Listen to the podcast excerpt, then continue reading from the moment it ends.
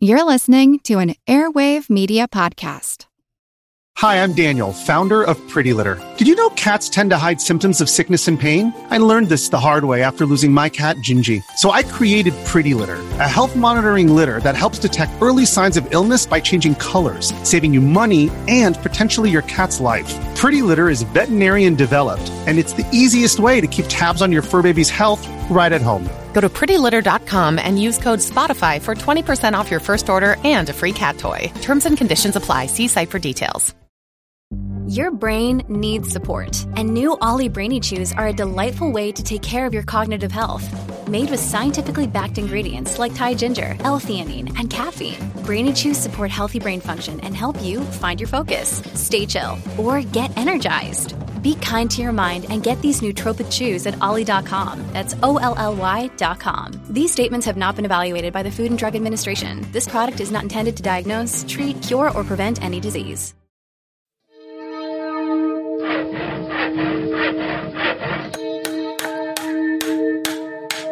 Monster House presents. Monster Talk is an independent podcast production of Monster House, LLC. You can show your support by subscribing to our ad free extended episodes at patreon.com forward slash monster talk.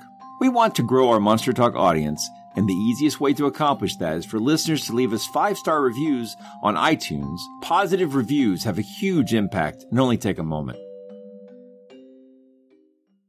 In 1987, shelves and carousels in bookstores and grocery stores around the world began to display a peculiar painting that would come to define an entire spectrum of human experiences.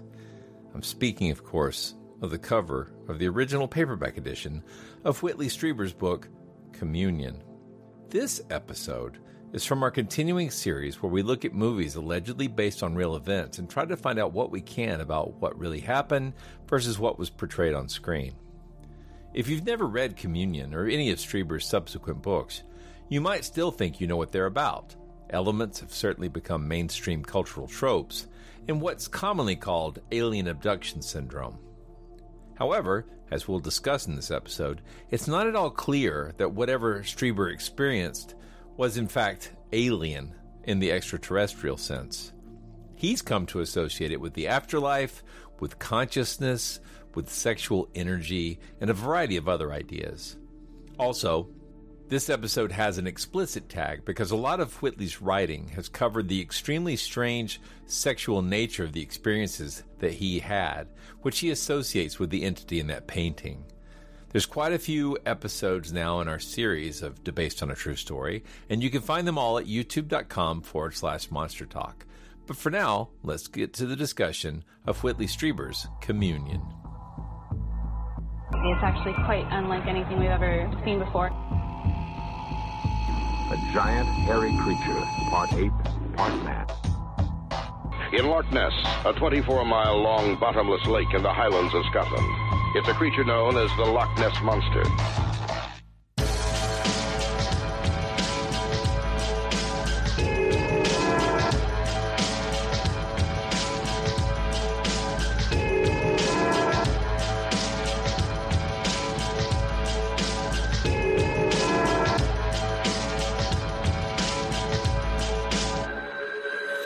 Monster Talk. Welcome to another episode of the Based on a True Story. Today we're going to talk about Whitley Strieber's Communion. And uh, taking the show here uh, from here will be Blake Smith and Karen Stolz. No, go for it, guys. Greetings. Hi. So, yeah, this is uh, one of our many projects uh, under the, the, the auspices of, of Monster Talk. So, um, yeah, we've looked at a number of other movies so far. What Amityville and The Exorcist, um, The Hills Have Eyes, Hills Have Eyes. The Changeling.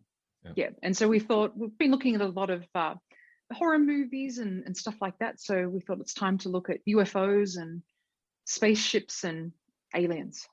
Not Yeah, to that- say that yeah, this isn't horror. No, no, I, I think there's elements that are horror. Horrible. yes. Yeah.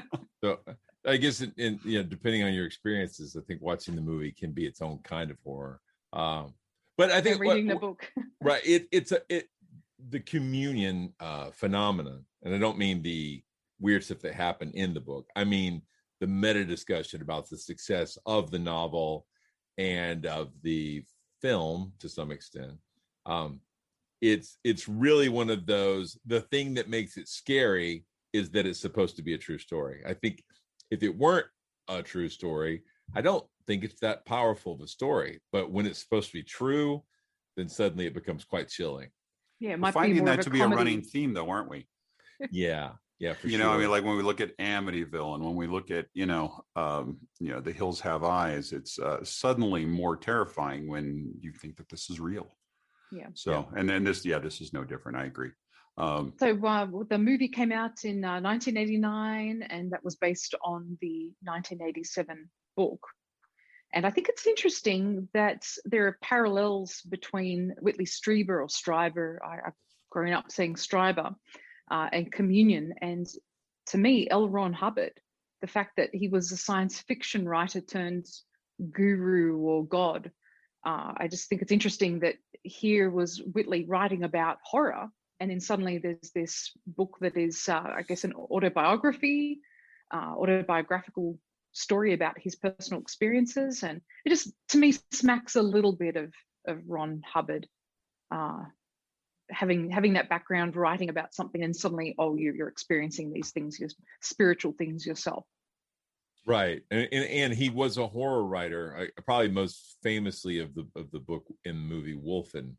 Um, which is about sort of an urban wolf slash werewolf uh, pack.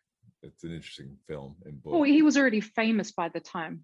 Right. He was having these experiences. So, so writing a story about a let's let's talk about this. He he. I think there's a really common perception, largely because if you take a look at the cover of the book, hmm. uh, this looks like a book about aliens, right? Yeah. But yep. but if you actually read the book, he never really calls them aliens. He calls them the visitors and mm-hmm, talks right. about them in terms of an intelligent non-human species.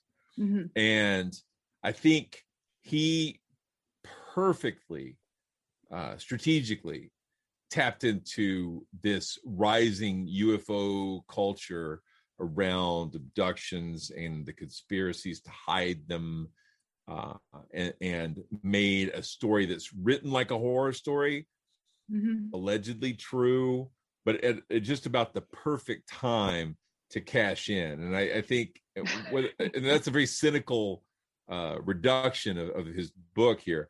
But I mean, I think people people look at the book and they maybe say, it's just a coincidence. Yeah, maybe it's a coincidence. maybe. I mean, I mean, everybody wants to do that. I mean, like if you're a writer, you want to like have this moment where you perfectly wrote your book at the time when the world was ready for it. I mean, you right. want to be Dan Brown writing about the Da Vinci Code, right? You don't. I mean, the the people who wrote the Holy Blood, Holy Grail, they made some money, but not like Dan Brown made money. You know, so like right. the the timing matters, right? So yeah, mm-hmm. it really does. Well, another thing about that timing is 1987 was the year of the harmonic convergence. Mm. and which was that huge. was like a big harmonica convention in st louis right? That uh yes led by yes. bob dylan yeah. yeah. Bob dylan and a bunch of hobos. It was awesome. Right right. And uh yeah it was it was a sight to hear and see. Um nobody had the same key uh harmonica so it was kind of a mess. Um so not that harmonic at all. But uh oh. the thing is is that the harmonic convergence was really huge in the ufo community um, it was believed that the alignment of the planets and various other aspects of it were going to bring us to an elevated level of consciousness so we would be able to commune with mm. our visitors uh, more effectively. So the fact that he was able to release this book in 1987 is another interesting coincidence. Um, mm-hmm. Very harmonic, uh, definitely. Well, I think that the name is interesting too, because I remember mentioning to a couple of people that we are going to be talking about communion for the next the based on a true story episode. And they were like, Oh, you're talking about like Catholic communion or, or what? Yeah. So, yeah. Uh, so I, I do you think it's interesting that he chose that that term. And is there any specific reason that he chose that outside of the, the usage that Matt just gave us. Uh, is there more insight in the book into why he calls it a communion? Yeah. The, in the very end of the book, there's a lot of discussion about communion being about this relationship between him as an experiencer and these alien intelligences and the way that they're able to talk to each other. Um, you know, I, I, guess what we should do. Uh, well, I mean, I I would think that uh, most people have heard of communion, but it's possible mm-hmm. That they haven't. So let's give a, a, a, little brief rundown of what this story is about. Right. If you don't mind, I'm, I'm going to take a stab at it. This is uh, about events that happened in 1985 uh, in October, right around Halloween and around Christmas time. Um, and Strieber uh, was a successful horror writer living in New York City, but he had a cabin up in the Catskills um, where he and his wife and son would go to vacation. And this story is also told in the movie. There's a few differences, and we'll get into that. But okay while he's uh, visiting in October and then again in uh, December, right around Christmas time, he has some strange experiences of somebody perhaps entering the cabin or maybe some lights coming on. He's not really sure. He thinks maybe somebody came, but he doesn't really remember exactly what happened. Uh, mm-hmm. Over time, these memories uh, start to plague him. He has a lot of uh, problems where he thinks maybe something was going on. He doesn't really remember exactly what. Ultimately, he ends up getting connected with the alien abduction community and gets uh, hypnotically regressed to go back mm-hmm. and re experience that evening and discovers to his horror that what actually happened was that intelligent visitors from somewhere came into his home kidnapped him, took him out into the woods, took him onto some sort of craft, um, anally probed him, and generally experimented with him in a very uncomfortable fashion before returning him to his home and telling him he was not going to remember this and he shouldn't be talking about it. So, is this the first instance that we know of of the anal probe? because that this is, is just this is I I am not familiar with any case before this with the anal probe. This is effectively case zero for the cultural understanding of the anal probe as part of the uh, uh, experience of uh, abduction. Before and we'll this, discuss I mean, that in the the movies. Exactly. The well, a bit later as well and I, I have to say, so like it, in preparing for this episode, we uh, all did a lot of research. We watched the movie, read the book. I also got this uh, book called The Report on Communion uh, by Ed Conroy, which has a lot more background on it. I listened to subsequent interviews with Strieber. Strieber has continued to be involved with the paranormal radio world and the UFO radio world he yes. took over Sunday nights used to be a show called Dreamland, hosted by Art Bell. Like he would mm-hmm. host Coast to Coast AM all week, and then on the weekends, on Sunday nights, he would host Dreamland, which would be a little bit of a different format. And ultimately, he gave the Dreamland show over to Strieber, who continues to run it to this day, and uh, still has the same theme music and everything. So even though Art Bell's no longer with us, so is he continuing to have these visitations and these nightmares? Are they still happening?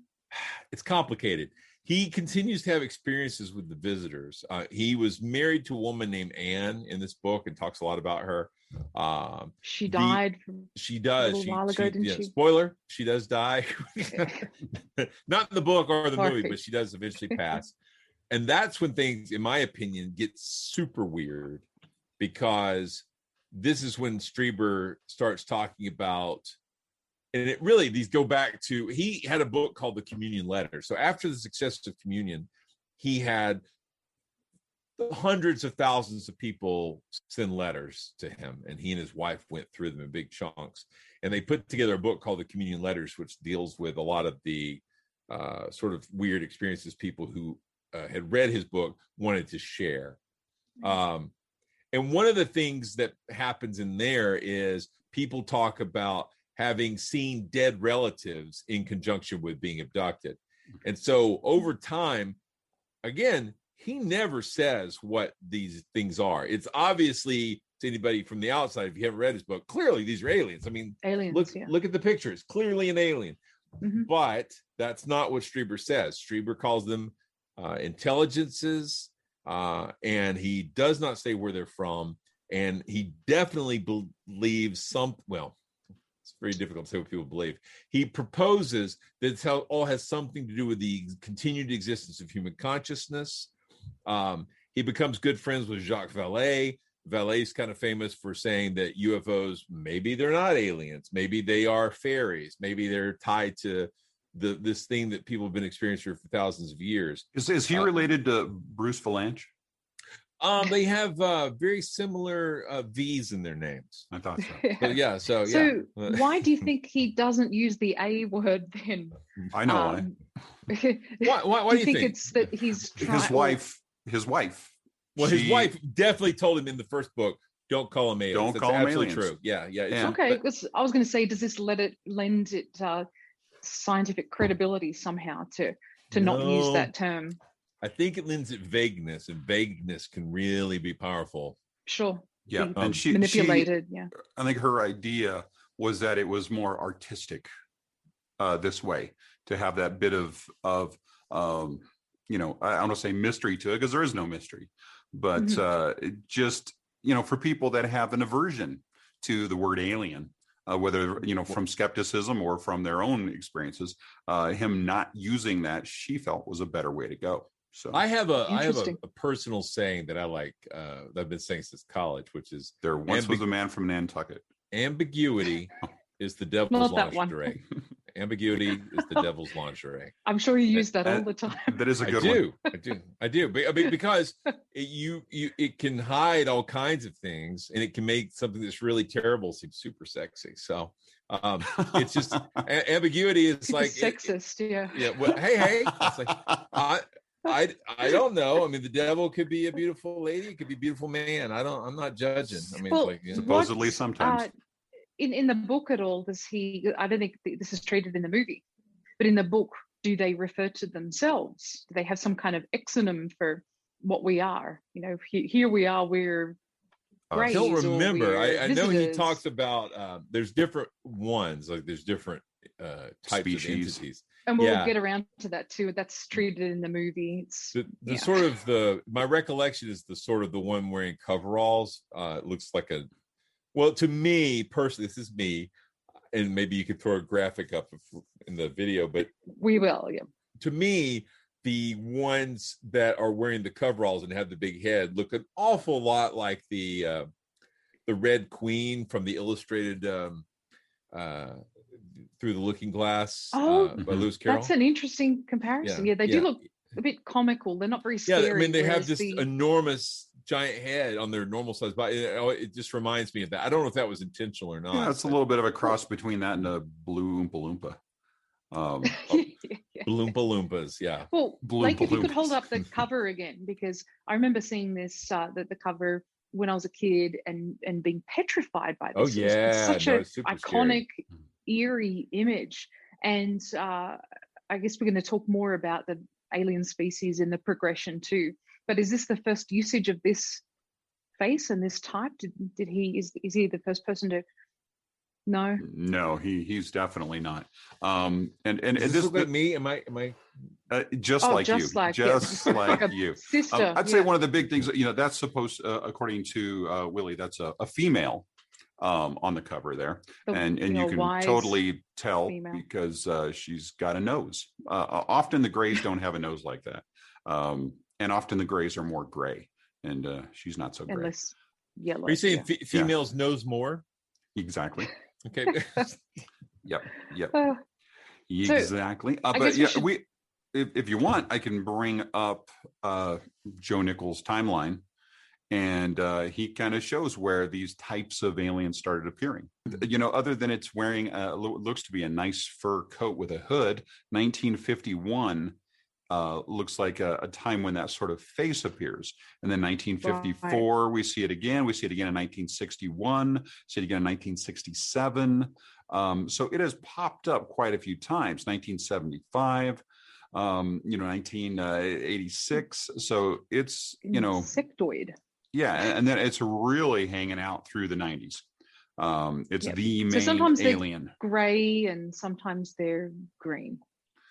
Uh, yeah, they can be green, they can be gray, they can be, you know, uh, human flesh colored. Uh, it's it's really varies, and their size varies as well. and sometimes they're But little that- and sometimes that- they're giant, right? Right, but that guitar pick shaped head with the almond shaped eyes um, is kind of just iconic. And the thing is, is Mm. Uh, especially when the, they they started calling them Spielbergs because of uh, the the whole uh, Close Encounters. So yeah, I mean, this is this has been kind of an iconic alien for a long time. Mhm. And that's why I think because we've had it in our consciousness because it's been shown so many times throughout, you know, since the 50s, um, that when that face showed up on the cover, uh, that was a, yeah, that really struck a chord with so many of us. It really did. Yeah. I, I, I think it's uh, I, between this and Close Encounters, it really sort of created a, a, a really very, very available cultural template for what a uh, alien encounter is supposed to be like. So The very, yeah, the very strong suggestion was there. Yeah. So Yeah, I, I think uh, we should start talking about the movie now anyway, and um, and in comparison to the book as well. And uh, I think the the movie's really interesting. Uh, I think that what makes it bearable is uh, Christopher Walken. He's just so strange, and uh, I, I think yeah, we should talk a little bit about his uh, his performance uh, in the movie, and um, certainly his interaction with Whitley as well. Outside of that, Yeah, I mean the the the director uh, of the movie called uh, Walken's uh, approach jazz acting, and uh, that he would just try all kinds of, of different things all the time. And I wanted to ask the the Whitley that's in the movie, how different is he from the Whitley in the book? The thing about the movie, I- I think, is Walken. It, it, I think it's hard to say that Walken is not being performative. Like everything about Walken's performance in that film seems like he's crafting a. right? And I don't know. I mean, I I gather from Whitley Strieber's friends and stuff, he's quite a character himself. But it feels Mm-hmm. I, like I did my mustache like uh, this Walken today. Is is cranking the weird up to eleven. Yeah. No, I did my mustache In- like in- this today sort of for, an the, for homage? the- In, in homage to him. Well, yeah, because of the scenes where he uh, would see a version of himself. That was like the magician and Yes, stuff. yes. oh, what that's, it was. right. yes, yes, yes, yes, yeah, he the did. Hair Mhm. pulled back. Yeah. Yeah, I Yeah. think it, it's his acting is just really interesting, and he has shades of David Bowie with wearing the makeup and the androgyny, and uh, he also reminds me a little bit of some of the actors in uh, Clockwork Orange. So it's uh, interesting performance, but again, I don't know how similar it is to um, the, the the reality, whatever that is. Yeah. Well, so here's the I, I found this interesting. In conjunction with the release of the film, there was an audio book um, that was narrated by Roddy McDowall that came out uh, contemporaneous to the film. And there was also a made for TV documentary about the Whitley Strieber communion experience. And it's also hosted by Roddy McDowall. And in there, you see interviews with uh, Strieber and a lot of his contemporaries and other uh, people in the contactee uh, community. Mhm. And it feels like in that time period when they're doing promotion for the film, that Strieber is excited about this movie coming out and he seems very positive about it. Now, that being said, if you listen to interviews with him uh, 10 years later, uh, in like 2007, he's not happy with that film at all. He's upset about it. And he says of it that Christopher Walken's performance was entirely meant to be a parody and a mockery of his own life. Uh, I don't know what happened in those 10 years because literally the the Comments probably from the public and people. yeah saying that it maybe maybe yeah silly. maybe it's it's it's is it a dodge is it a way to explain why the film didn't perform that well i don't know i i like i don't have like a uh, a real good view into why he changes his tune but boy he changes it hard though He well, that's you know the thing yeah. is at the time it didn't do that poorly. I mean, I mean it, it it boosted his book sales. Uh, suddenly, he's uh, this uh, interstellar celebrity, so to speak. But you know, as they were filming it, Whitley said to Christopher Walken, "You know, you're kind of making me look crazy." And Christopher I think it was in said, particular. I think it was in particular the scene where he was trying on the masks. trying on the the, the alien masks, yeah. Yeah. And uh, Christopher Walken said to him, you know, if the shoe fits, oof. And I think that's a brilliant quote, you know, that Christopher Walken thought he was crazy. Um, and Yeah. so he just let himself go when he played this role. And I, I think it's beautiful. Uh, it makes me wonder because there is so much Christopher Walken in the role. Oh yeah. How much did we lose of of Whitley? Um, and and so I so I don't know. I mean, it's hard to say. You know, when we're looking at the based on a true story, you know, how much of this was performance art uh, when we get down to it, and how much of it For was Whitley's story. Yeah, for Yeah. both of them, really. But Well, uh, what what I was going to say one one thing that happens, and this is true for any film that's based on a book, is things in the film typically get streamlined in order to make them fit Translate better on well. screen. Right. Yeah. So what's two different visits to the cabin in the book kind of get merged into a single experience where they've got the other couple with them.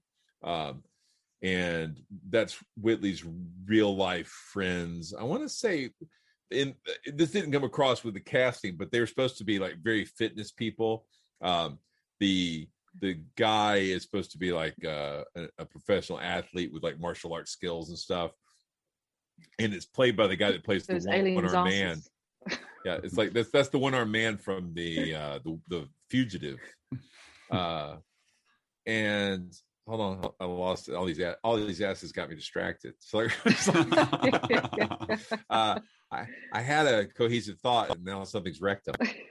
Um Oh, no no so no but seriously um so that all got merged into one event and then the other big difference and i you just i think you actually watched the film more recently than me i watched the movie like three months ago and then read the book like three weeks ago so i should have done it maybe closer together because now i can't remember um in the movie the movie ends with them like walking around like uh, whitley and his wife walking around in an art gallery if i remember correctly having some sort of philosophical conversation about the meaning of the visitations. Right. and i think that's filling in for the last sort of third of the book being whitley going i don't know what this means. Maybe it's this maybe it's that maybe these things are from another planet maybe these things are from the future maybe they're us maybe they're from another dimension like he just he like he- releases himself only- from responsibility. Yeah. It sounds like. yeah Well, no i mean a- like i i don't know what happened you know so Well, for all of the, this uh, wisdom and knowledge, especially from this this female uh, matriarch character, uh, it's just amazing that they didn't communicate to him exactly what was going on. But I'm just wondering, uh, in, in the movie, it seems like the these things or these visitors are attached to the the house or the cottage. Uh, they don't seem to really follow him back to his apartment in Manhattan. I think at one point he does. they hint at it yeah yeah yeah Yeah, yeah. But is this is is are these things in some way or these creatures in some way attached to the, the cottage? No, or is here's, it- here's where it gets, well, I mean, they are in a sense because in the book he ends up bringing, uh, either in the book or one of the friggin' many, many, many interviews I heard with him, he ends up bringing a group of other uh, abductees at sort of like a mini conference at his cabin, and they all have weird experiences. It reminds me very much, very much of the Amityville horror. Uh, let's have a seance there, and then like you know, the people watching it see nothing, but the people experiencing it say they had all kinds of crazy experiences. Stan Romanek That's, uh, followed this exact same thing when uh, he was uh, trying to convince people. He did the same thing. So he would invite every paranormal group he could find Yeah, to bring to his Yeah. house, and then Yeah, he really up. did seem to use that as a, a template for his that's experiences. interesting. And- I, I I like I like the fact that you're thinking of it in these sort of strategic terms because I I I just thought it was like oh they're building a community, but maybe that's a more reasonable. You bring in the people most likely to have experiences, and then guess Mhm. what they do? have They have experiences. experiences. Yeah, Yes, Yeah, exactly. it's, like yeah like uh, an indoctrination in a sense like a religious yeah. thing but uh, what i want to comment upon is that uh, it's interesting that you said that he brought all of these people to this cottage and and it really embraced those uh, other experiences or abductees because in the movie he kind of rejects he starts going to therapy and he uh, i think they're very uh, they, they don't initially welcome him because they think that he could be somehow a threat to them or he's a, he's a writer and uh, so they, they don't immediately embrace him but he really yeah. does seem and to I, reject the idea of of therapy at first and and other contactees like oh i'm not one of them right and i i actually i thought that was that worked better in the movie than i think how things really played out in the book um one more thing to answer your question about the cabin though in the book, something very specific happens that answers that mystery of is this tied to the cabin or is it tied to him? And that is he's doing his hypnotic regressions. Mm-hmm. And suddenly the doctor's like, I want to go back to the cabin. I want to go back to this date. And instead of going back there, he's suddenly on a train ride with his father in like the 1950s. And he's having an abduction experience there, and his father's part of it. So basically, it it's revealed that this has been following him around his whole life and he didn't know right. about it so right um well i think uh, yeah. yeah. in the in the movie they implied that his son this, this is passed on to his son like mm-hmm. it's some mm-hmm. kind of gift almost to be able to, to be aware of these uh, visitors uh, and and they don't talk about his father at all. But yeah it, it seems like from interviews that we've seen uh, that this is something passed down from his father and maybe even his grandparents, and it's just kind of following the the male line in the family, and that it's a, a kind of gift or he's chosen somehow it's Kaley Cuoco for Priceline. Ready to go to your happy place for a happy price? Well, why didn't you say so? Just download the Priceline app right now and save up to 60% on hotels. So, whether it's Cousin Kevin's Kazoo concert in Kansas City, go Kevin, or Becky's Bachelorette Bash in Bermuda, you never have to miss a trip ever again. So, download the Priceline app today. Your savings are waiting. Go to your happy place for a happy price.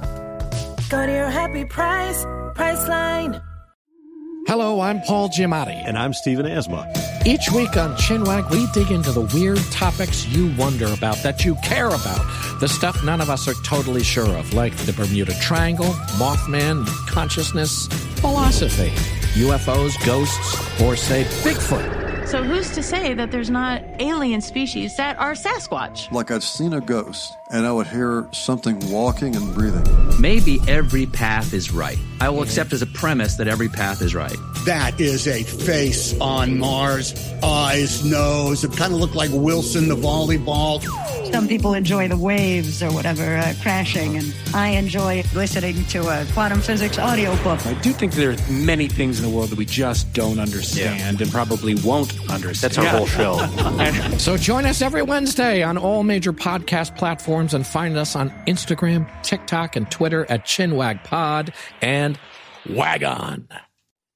And and he does he has implied that he is chosen, and that's one of the things uh, th- that I'm looking at. Because if you don't know the answer to something, it's great to say I don't know what's happening here.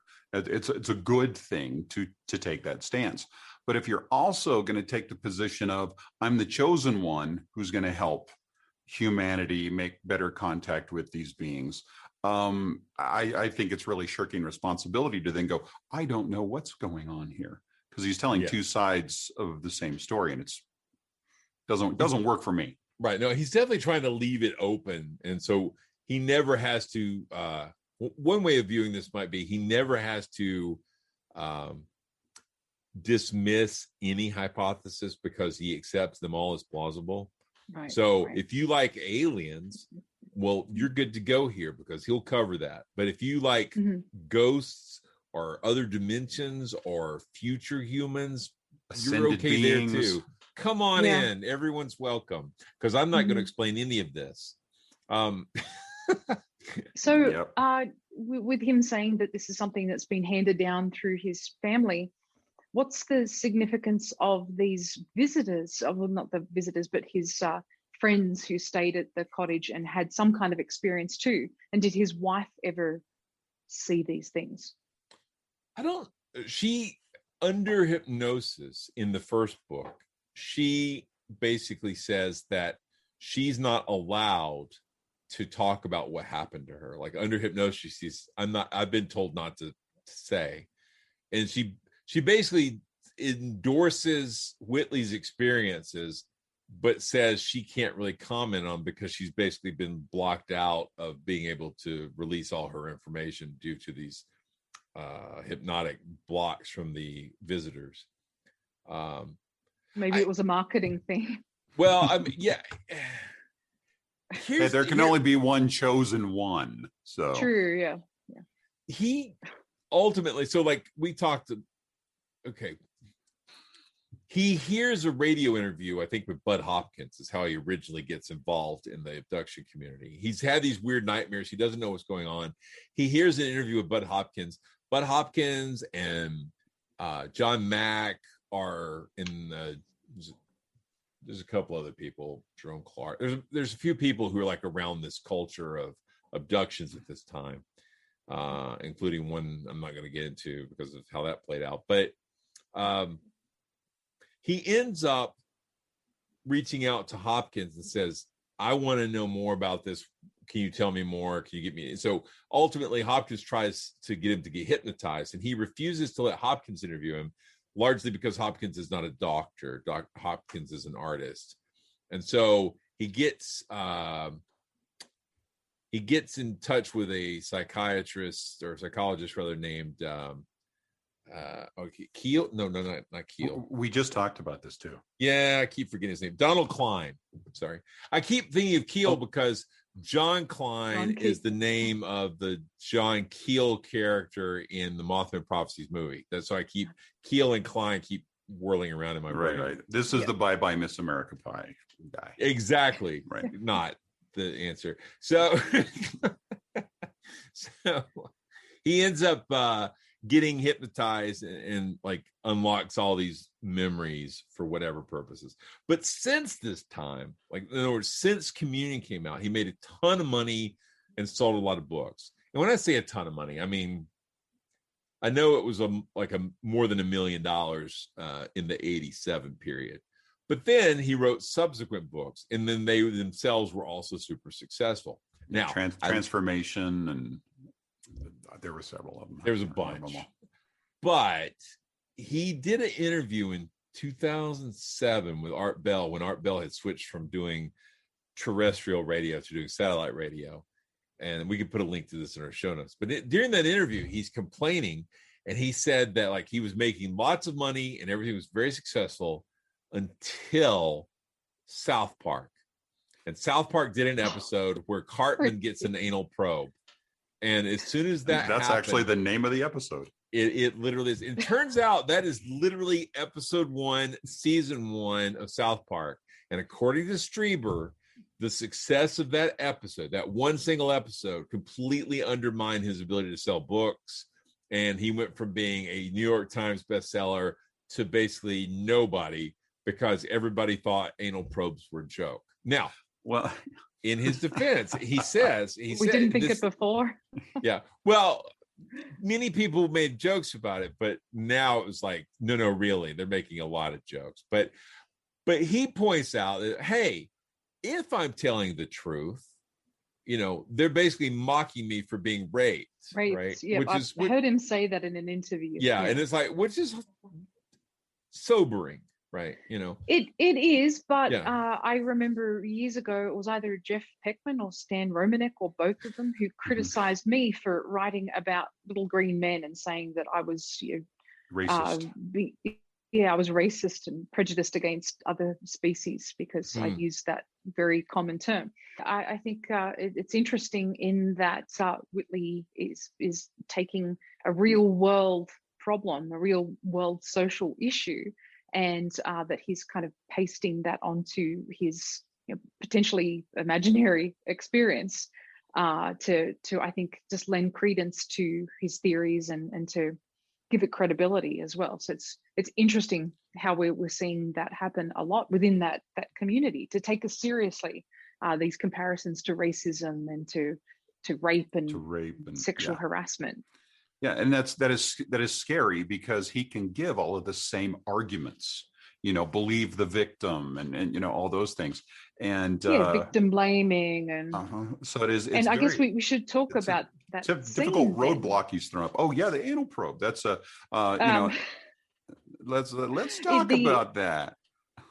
in the movie and uh you- i mean like you were talking about south park i think it's Mm-hmm. Mhm. parodied parodied in lots of other um areas of popular culture too matt you showed me something from adult swim there was a Yeah, I'll, I'll, I'll that bring scene that one was up replayed I was just going to um, show this really quickly first. So yeah, this is that area.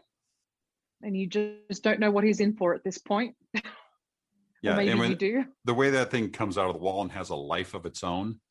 Please do not be alarmed. We are about to engage the nozzle. Please do not move while the nozzle is engaging. Moving will disrupt calibration of the nozzle. Please wait while we calibrate the nozzle. Please do not look away from the nozzle. Why are you walking so funny, Cartman? I in the, the movie it's not it's not mocked. I mean he's taking it seriously and he's Yes. scared and he's wondering what's going on and he feels violated. So uh yeah it's not not exactly a mocking but i can see how i mean this is just just become intrinsically tied in with uh experiences and contactees the the idea of anal probes Right. Absolutely, and and then once that got into the the sort of the uh, the consciousness of the the public, um, that became canon.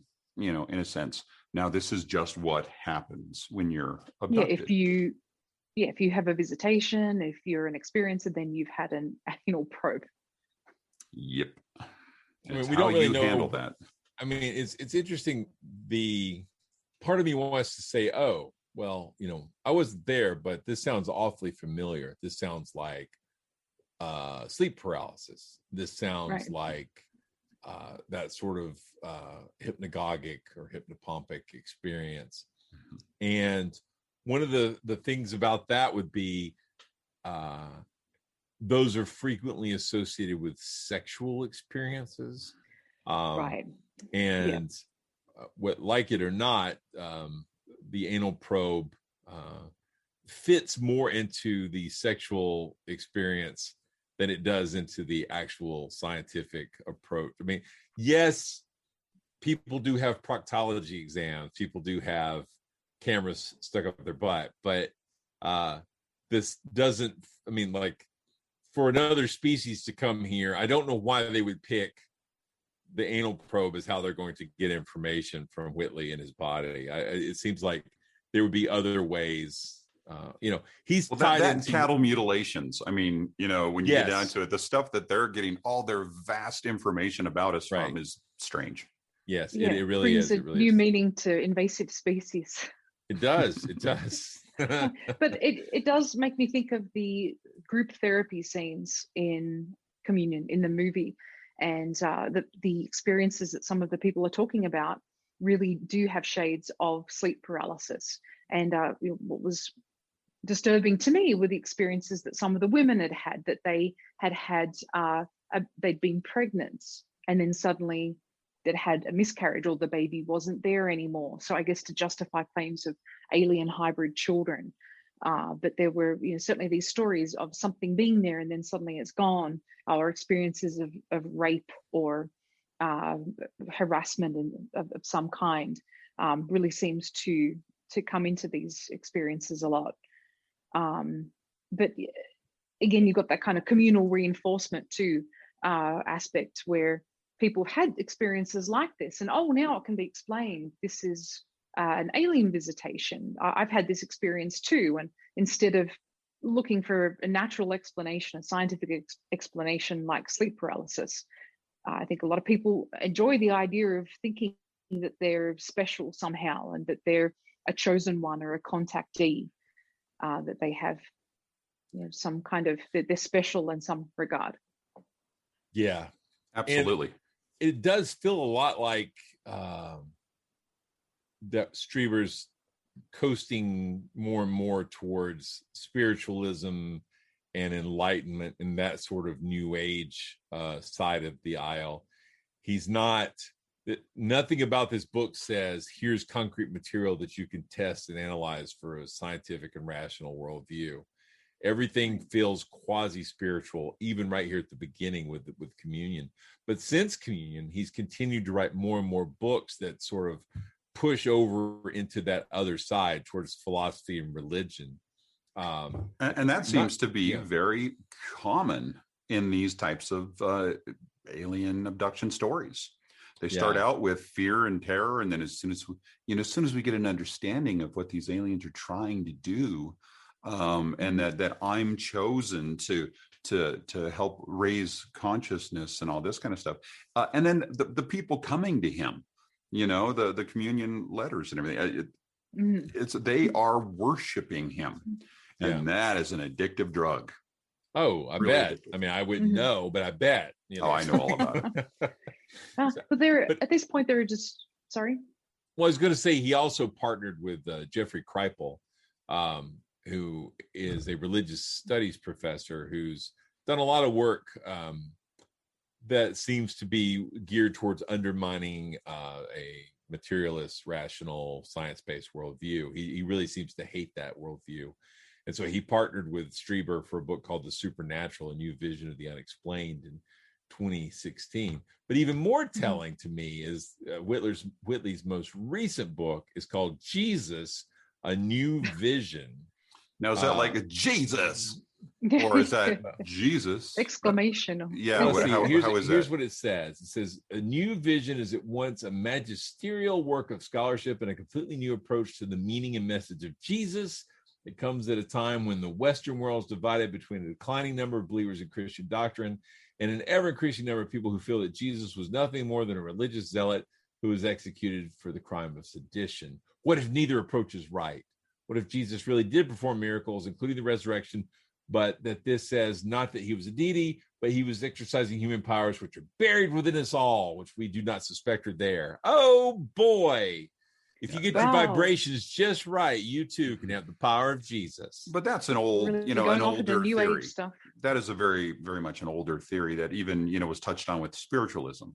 Yeah. Um, and uh, yeah, it's, it's and that's a, a, great, easy one to jump on. And that's that's the thing is so much yeah. of this is just so easy to you know, to to ride the the coattails of of right. all these other uh, movements that have happened. Mm-hmm. Yeah, I, I, it's suspicious. I mean, to me, it feels a lot like uh, someone who is again talk about gravy trains. The mm-hmm. science doesn't know everything. Get rid of the orthodoxy. Down with the academics. You know that kind of approach. Yeah. Even coming from within academia, like Kripal, I think these are people who have realized that there is money to be made by saying mm-hmm. that science is an orthodoxy and just needs to be overturned for the new paradigms to take effect and lead us on into a shining new age of higher vibrations, my brothers. right. So right. Yep. Yep. Uh, and there are just so many different characters that we could talk about here. Matt just mentioned Mack, and uh, we've been talking about characters like uh, David M. Jacobs, mm-hmm. uh, and Stan Romanek too. So I don't know if you want to talk about any of these kinds of people and their involvement in this or their, their parallels well, we've taken on yeah, the there, there's there's so much to talk about with with both Stan Romanek and David M. Jacobs because um, I've had uh, run-ins with both of them separately, and both of them uh, I ended up in screaming matches with. So it's kind of interesting. But uh, one of the interesting things is with Stan Romanek, he is following the template, but he's he's following the template of many he's different deviated things. a little bit, but well, uh, but but he only deviated into a different template. Is really deviant. all he's done. Well, yeah, and he yeah the, he went complete deviant in the end, and uh, you know is now a uh, on the uh, sexual predator list. So um, the the thing is, uh, he he did all these same things that that that uh, Whitley did. He did all the same things. Decades In fact, later. he he believes that you know he woke up one morning and was wearing this uh, this this uh, sort of nightgown, and he believes that it it is Betty Hill's nightgown. Um, Devil's lingerie. Devil's Lingerie. yes. Oh, wow. Boy, that came full circle. Um, but uh, you know, so he's kind of gone down the line on all these these things. You know, he's had the kind of the MIB chasing him, and he's had you know the the government conspiracies trying to silence him, and all, all these different on things. On his computers. Yes, he's hidden uh, kitty porn on his computer. Yeah, Stan Romanek is, uh, you know, he he's the guy who went it. He read all this stuff. He he claims, of course, he knew nothing about any of it, but he was smart enough to memorize the Drake equation for his uh, uh, first hypnotherapy session, so he could write it down in um, you know under hypnosis. And then, you know, do, do you guys know much about the Drake equation? Yes. That that it is No, nothing but it's it's variables. The entire brought in. equation is variables. There's no real numbers in the Drake equation. So it's up to you to plug in those numbers to Mm. get your answer. So he has all of the variables written down and then he says times 100. Ooh. If you know anything about algebra, that means nothing because you've got no numbers plugged in anywhere else. So times 100 means nothing. So if the aliens gave him that, the aliens are dumbasses um, that don't Hey, understand uh, algebra Romanek either. was not Romanek was not built in a day. so Oh, boy, is that the truth? Boy, is that the truth? But uh, so yeah, there's there's so many holes in his stories. But the thing in his story, but the thing is, is I uh, found out who this hypnotherapist was, and I went and found out where she got her license because you know you tend to start doubting the credentials of a lot of these people involved. Uh, so I found the school she went to. I enrolled and went and got my license as well. And I found out during the course of all my training that uh, regressions like this are not recommended because they never bring out the truth of anything.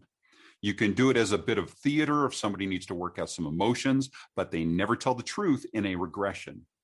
Uh, the, you know, whether it's past life regression, whether it's an alien abduction regression, these things Fantasy. are never, ever recommended to recover memories from you know something that's that's not proven? I mean you can r- sometimes recover childhood memories but then you run the risk of implanting memories through your own you know through your the suggestion and then you end up with a satanic panic.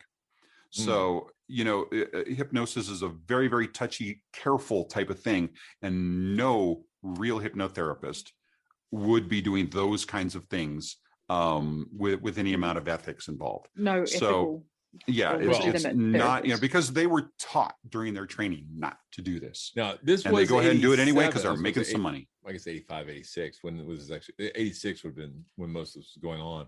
Mhm. So this is also not too far away from the whole satanic panic. Uh, Michelle remembers all that sort of stuff. So yeah, yeah. this was uh this was kind of the golden age for suggestion uh, hypnotism messing your memories all kinds of ways up. So Well, I, I'd like to to show you a web. There, there's a guy, David M. Jacobs.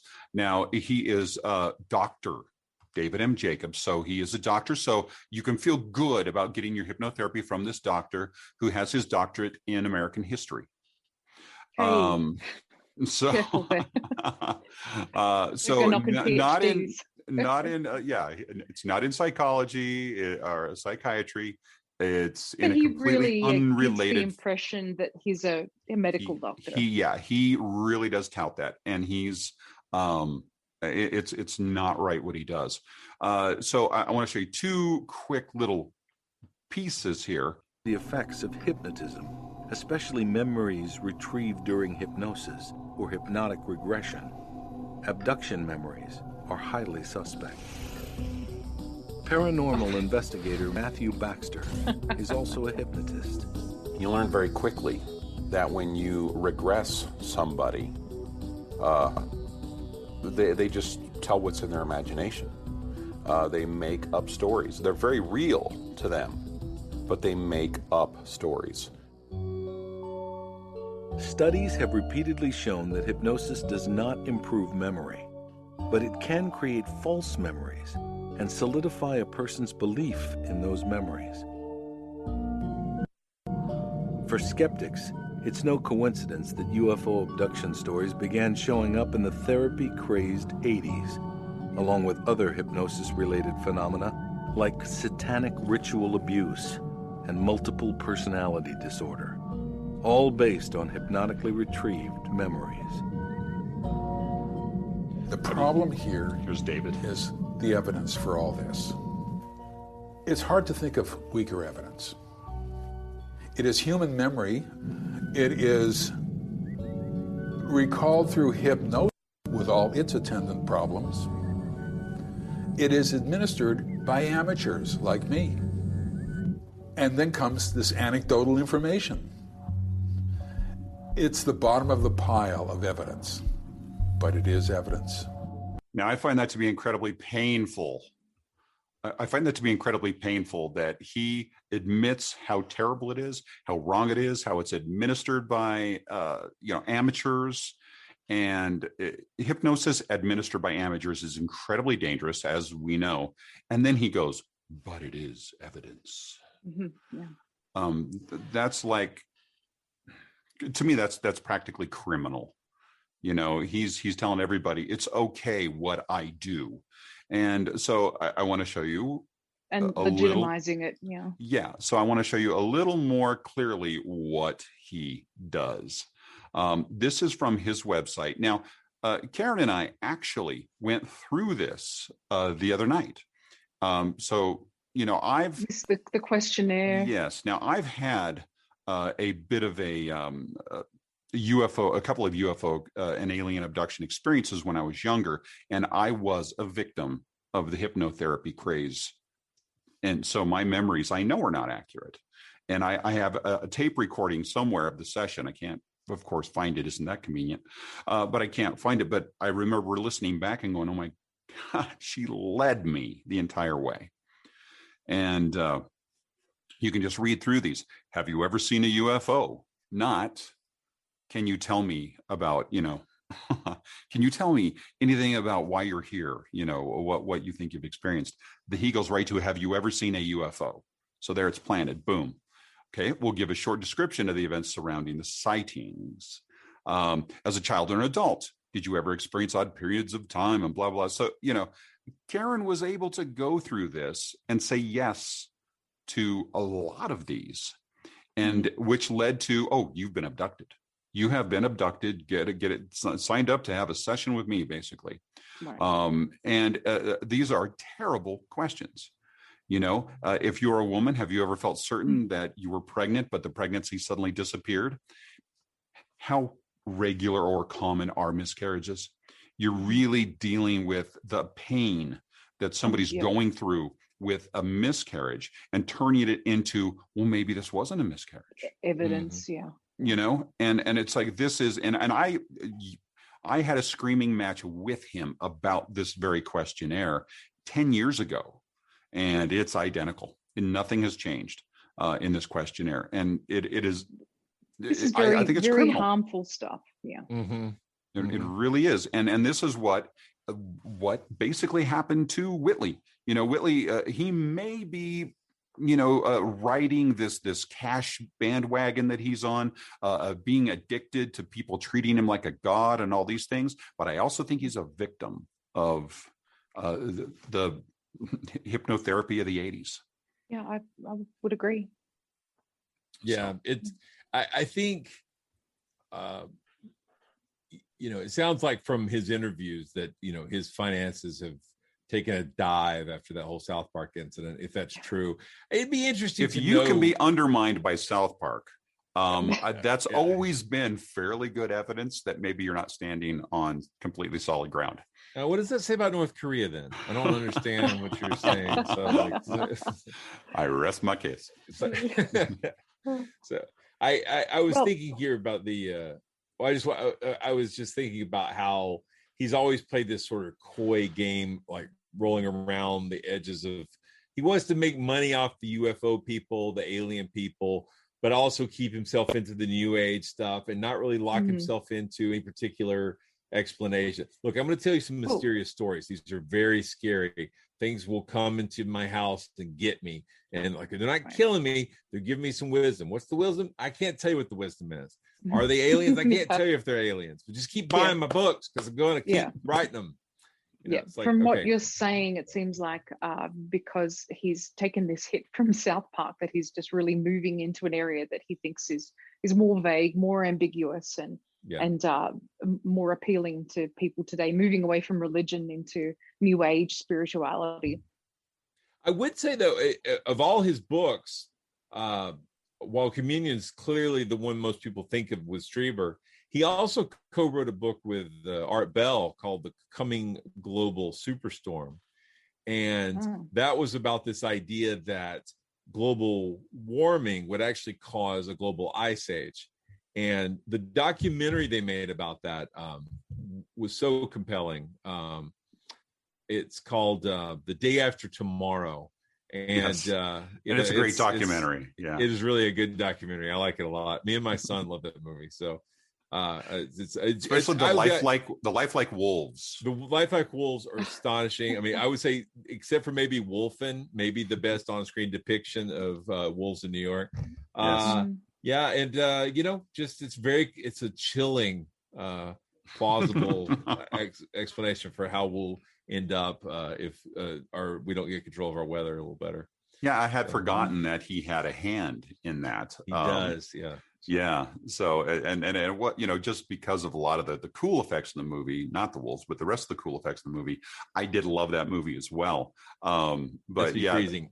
the but it was fun to watch all of the scientists kind of come out and go, no, you know, Yeah. after that movie was released. it's a good double feature with the thing if you're doing one of those things where I like Mm. freeze out the house. And uh, I've done like a lot of double features on that, like uh, uh, uh, Ice Station Zero, uh, doing both versions of the Howard Hawks version and the uh, the, the Carpenter version. But throwing in uh, the day after tomorrow is tremendous. Yeah, it's really good. So Don't you wish No, that so the thing was based on a true story? I would love to. I would love to have an episode on it. Is what I'm saying. It, it, it- oh, I see. I thought, I thought, how is it not? I thought it was based on a true story. Or are you not one of the body? Are you not one with the body? It's like, no, it's not a true story. It's complete fiction. Trust So, me, it's fiction. I did want to just mention that I think it's interesting that uh, Eric Clapton composed the the score for Communion. Oh yeah, yeah. And The music was very prominent throughout. This uh, kind of eerie guitar riffs, and uh, but I, I didn't know that he'd written the theme to that until I, I found that out today, and I think that's really cool. So maybe we can play a little bit of that. Yeah, yeah, and that was- it was uh, co- cocaine. Was that the one? yeah, yeah. So- Crossroads. Yeah. I think that, uh, I it's very ecologically uh, White Room. Save, save the whales. It's Uh, in the way like, that you use it. Yeah, there is a lot of whale song. There's a lot of wailing. Uh, It- it's guitar. of its time, yeah. it is it, is- it is really uh i mean for a movie about uh aliens and rectal probes it, it's um su- surprisingly uh porn music classic here so yeah so, yeah Yeah, Could we'll, have written we'll, a uh, blurb for the movie, yeah.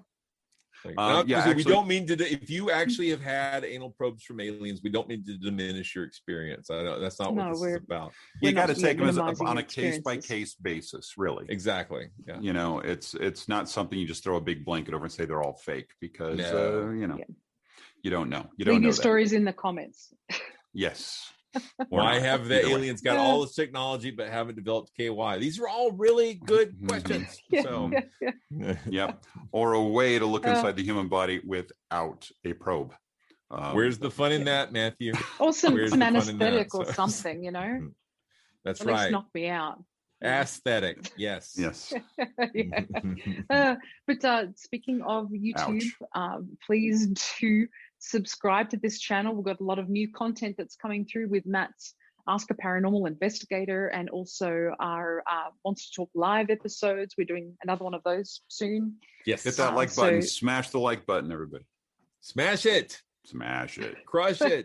Algorithms and such. Uh, and uh, please do support our work through Patreon. If you can become a patron, we really appreciate that uh, support for all of our research and uh, all the, the things that we're doing. And so if you like Are what you- we do, you'll, Um, thank you so much for for joining this. Uh, this Well, uh, episode. but before we go, though, before we go, um, do, do we want to uh, talk about what we're going to do next time on Debased on a True Story or DOTES, as we like to call it? Hmm. Yeah, well, I think we were talking about uh, Child's, Child's Play. Play.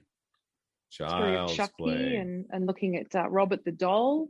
And then Mm. uh, what was after that? We were talking about uh, Poltergeist, Shining. maybe? Shining, Or yeah, Shining. Poltergeist. Um, if you guys have good ideas, put them in the comments, and we'll we'll look Yes. at those uh, those ideas as well. So, yeah, we all right. love hearing ideas and taking suggestions. And, and again, thank you for for joining us, and um, we'll see you soon. Take care. Monster Dog. You've been listening to Monster Talk, the science show about monsters. I'm Blake Smith. And I'm Karen Stollznow. You just heard an episode from our series based on a true story. In this episode, we were discussing the 1987 book and the 1989 movie based on Whitley Strieber's Communion. We'll be back soon with new episodes of the classic Monster Talk format. We've got Yeti, aliens, and monsterfish all working their way towards the podcast feed, so stay tuned. As always, thank you for taking the time to keep us in your busy audio life. We hope you've enjoyed this episode of Monster Talk. Each episode, we strive to bring you the very best in monster related content with a focus on bringing scientific skepticism into the conversation. If you enjoy Monster Talk, we now have a variety of ways to support the show, all with convenient links at monstertalk.org forward slash support. That's monstertalk.org forward slash support. We have links there to our Patreon page as well as a donation button. Another great way to support the show is to buy books from our Amazon Monster Talk wish list, which directly helps us with our research. We love used books very much, so don't feel compelled to buy new ones, and we love Kindle so we can share our digital libraries with each other. And finally, without spending any money at all, you can support us by leaving a positive review at iTunes or wherever you get your podcasts. Positive reviews help keep us visible in iTunes, which is a great way to help us find new listeners. And please share our show on your favorite social media platforms. Monster Talk's a proud member of the Airwave Media Podcast Network, home of such shows as Ben Franklin's World, Infamous America, and Legends of the Old West. If you'd like to advertise on this show, contact sales at advertisecast.com. Monster Talk theme music is by Pete Stealing Monkeys.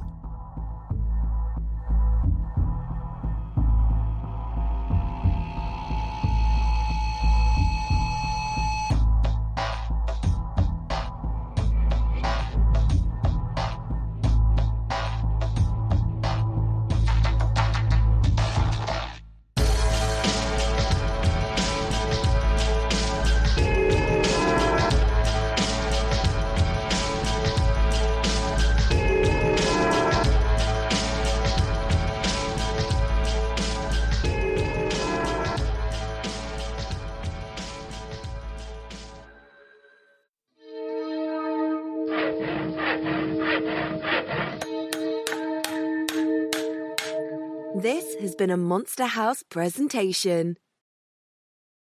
As a long-time foreign correspondent, I've worked in lots of places, but nowhere as important to the world as China. I'm Jane Perlez, former Beijing bureau chief for the New York Times. Join me on my new podcast, Face Off US versus China, where I'll take you behind the scenes in the tumultuous US China relationship. Find Face Off wherever you get your podcasts.